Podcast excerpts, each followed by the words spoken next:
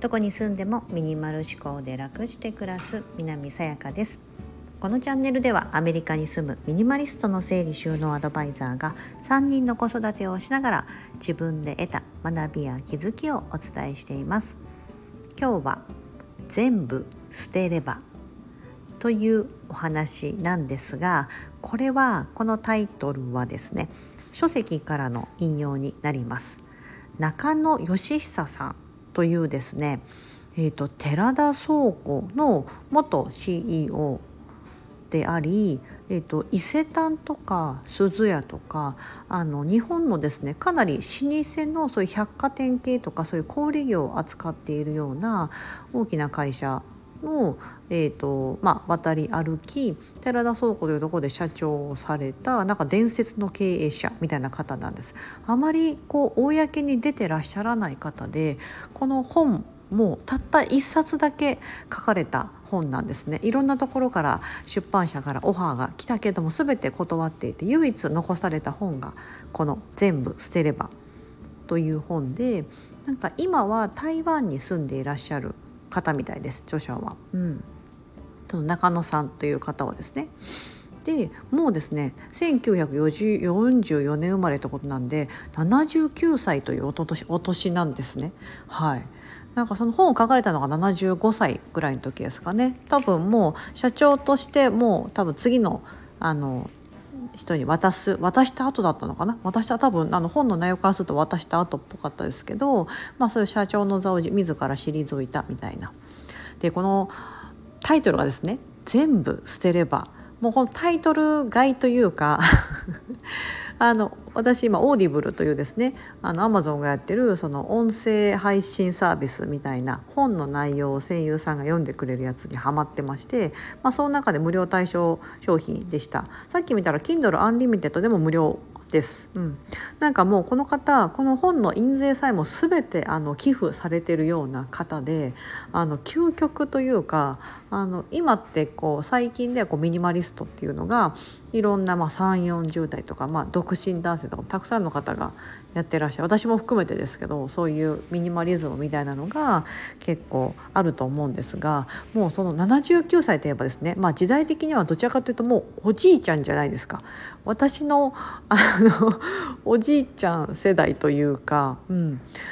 のあの方がそのもう本当多分究極的な感じなんですよ。うんその考えがその書かれた本めちゃめちゃ面白くて Audible なのか読める本なんですけど、えーと、そんなに長くない本です。あのバーッと全部読んでも1時間、えーと、私いつもですね2.2倍速ぐらいであの読んでるんですね、まあ、きあの話してもらってるって言ったらいいんですかね、うん、それを聞いてるんですが2倍速ぐらいで読んでも多分1時間半ぐらいでバーってこう、うん、隙間時間でパッパッパッとか、うん、読める本なのでおすすめですしあの何か物捨てたくなるというよりももう少しその物だけじゃないんですよ。うん、なんかいろんなことその仕事とかもそうですし考え方とかも、うん、なんか全て本当にあの何もそんなものに執着しない家も持ってない要はあの賃貸暮らしなんですよねその方。もうその社長であの何億っていうその事業を成功させた方なんで多分お金に困ってらっしゃらないはずなんですけど家は持たない。車も持たない。高級時計も全く興味がないとか、うん、そういうふうにですね、うん、あの全く物に執着しない。そして思い出にも執着しない。あとなんだろうな本当に今を生きるっていうことをもう常日頃から、うん、明日死んでるかもしれないしみたいな感じで若い時からずっとそういう気持ちであの生き生きてこられたというかそれがモットーで、うん、あのずっとそうなんですとものすごいなんですかねこう聞けば聞くほどっていうか、まあ、読めば読むほどすごい爽快でスカッとするような本です。うん、えーと考え方のところがですね面白いなと思ったのがそのやりたいことがあのやりたいことなんかなくていいんですよみたいなところから始まるんですね。うん、であの、まあ、最近あのこの寺田あ寺田さんじゃないごめんなさい寺田倉庫の中野さんっていうこの著者自身もですね若い時大学生の時とかはもうほんとギリギリで大学に入って大学もなんか5回ぐらいしか出席しなくて 友達の力を借りてやっと卒業できたみたいな。で就職する時もですねあの「君は何ができるのか?」とか「何がしたいんですか?」とか聞かれても「やりたいことは特にないです」みたいな感じで本当素直にそのまんまだってやりたいことないんだからそのまんま答えるしかないでしょみたいな感じであの答える方でなんか面白いなみたいな感じであの、まあ、未知数を買われて採用されたみたいな方なんですよね。うん、でなんかこうちょっとしたなんかこう運が良さそうな感じで見えるかもしれないんですけどその後ですねあのその中野さん自身はまあその他の方とはやっぱちょっと一線をなんだこいつちょっと変わってんなみたいな感じでなんか新しい事業の立ち上げだったりとかそういう地になんか、ま、回されたと。うん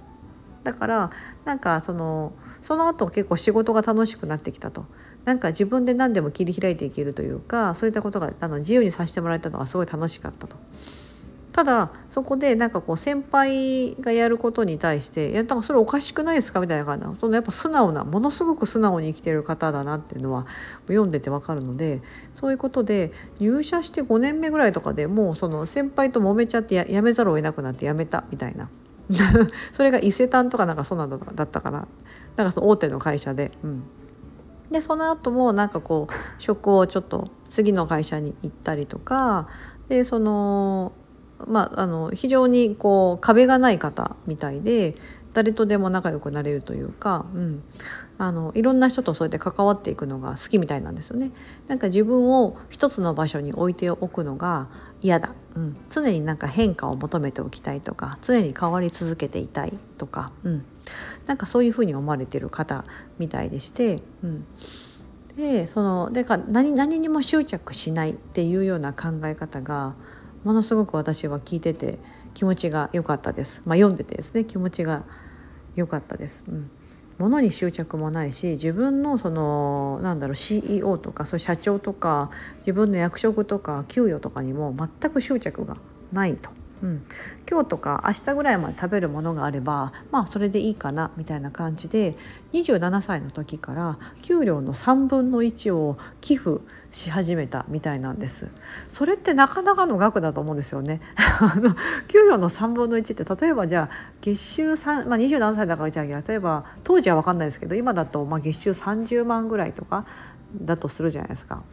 30万もないかな、まあ、30万としたらしたら10万ですよ。30万のうち3分の1って10万じゃないですか。10万円を寄付するんですよ。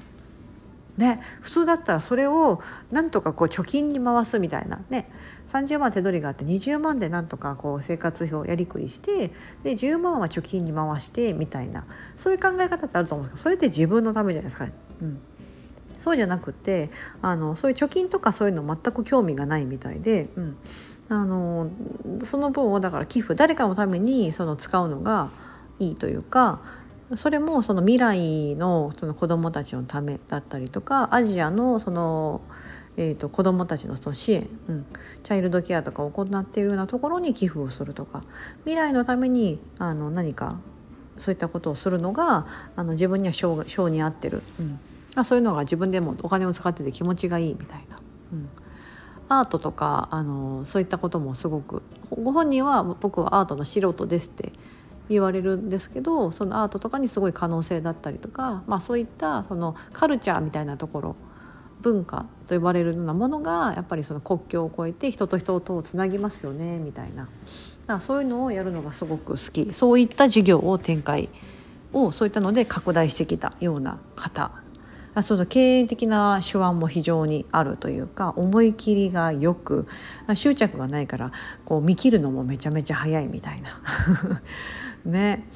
あそういう考え方でこうスカスカっとあの生きていけると気持ちがいいだろうなっていうのは読んでて思いました。うん。なんだろうなんかついついですねその例えば自分が住んでいる場所とかもそうですし自分が今もらっている給料私もそうだったんですよね。会社を辞める時にめちゃめちゃ自分の中に執着があったなと思ったのはやはり自分がもらってたその給料だったりとか、まあ、その自分の地位ですよね。これだけのそのまあ、ある程度役職がついてたみたいなことを手放すことになるのでそれが一切なくなるじゃないですか。うん。なんかそういったところがもったいないなっていうふうにあの辞める前とか結構1年ぐらい悩んでたことがありました。これこれだけ今まで自分で頑張ってまあ築き上げてきたことをここに来て全部手放すのかみたいな。も、う、何もなくななくなっちゃうなみたいな感じで、うん、そういったのって結構執着してたなと思うんですけどいざややめてしまうとあまあどうってことなかなかったんですよ。別に、うん、それがないからといって自分じゃなくなるわけではないので、うん、あなんかそういうのにすごく固執して執着していたなと思って。なんかそこからどんどん私も変わったなっていうふうに思います。自分の中でも。うん。ね、あの今は例えば私は、まあ、このスタンド FM とかもそうですけど何か、ね、こうやり始めて今はずっと続けてますけど何かのタイミングであもう違うかなとかもういいかなと思ったら手放す時がきっと来るかもしれない。うん、続けることはねあの難しくやめる時ってめちゃめちゃ簡単なように見えてずっと続けてきたことってあの私も会社員だったんでそれあのそうだったんですけどずっと続けてきた仕事を手放すってやっぱ怖いですよね。うん、私もこのスタンド FM とかもあのいいかも今のインスタグラムとかもなんか SNS のいつか将来的にはこうそこさえもからも解放されて自由に生きていけたらなとかちょっと思う時もあるんですポソリと。ポソリと。なんかでもこの寺田あの中野さんのあの感じでいくともうそんなの多分嫌だったらやめればいいじゃんみたいな感じの本当多分そういうあの今を、うん、今本当にしたくないんだったらやめればいいんじゃない？って多分きっとこの方にもしね相談なんかする日が来たら多分言われるんだろうなと思うんですよ。うん。なんかそう考えるとですね、うん、あの今何かに執着してて嫌だな嫌だなと思思いながらも執着しているものがあるんだったらちょっと手放してみるだけでも違うのかなと。うん、なんかそれが3つぐらいあったら1個だけやめてやめてみようかなみたいな。うん私がこの間そのメルカリとかを売るのをやめたってこともこの今年のテーマは本当私もやめるだと思うんです。いろんなことやめる。去年もやめたですし一昨年会社も辞めたんですけどあのどんどんまだまだ減らせるものってあるんだろうなって思うんです。でやめてやめてやめるとですねあの今度はですね自分が本当にその情熱を注げるようなものとかってとことん注げるようになると思うんですよ。だって他のことこんなにやめたんだから私には時間がある、うん、私にはそのやるべきことがこれだけしかない。ってなればそこに全力投球できるように、うん。まあ、自然になれなると思うんですよね。うん。だから私もなんかその SNS も何個かこう持ってたのをやめてやめて今だとこのスタイフとインスタグラムもうほんとこの2つしかやっておらずであなんかもうそのスクリーンタイム自分のスクリーンタイムが携帯見てる時間が長いと思ったらあの今強制的に時間をこう切ってでそれを今結構クリアしてるのでもっと時間縮めてみようみたいな新たな自分へのこの チャレンジというか、うん、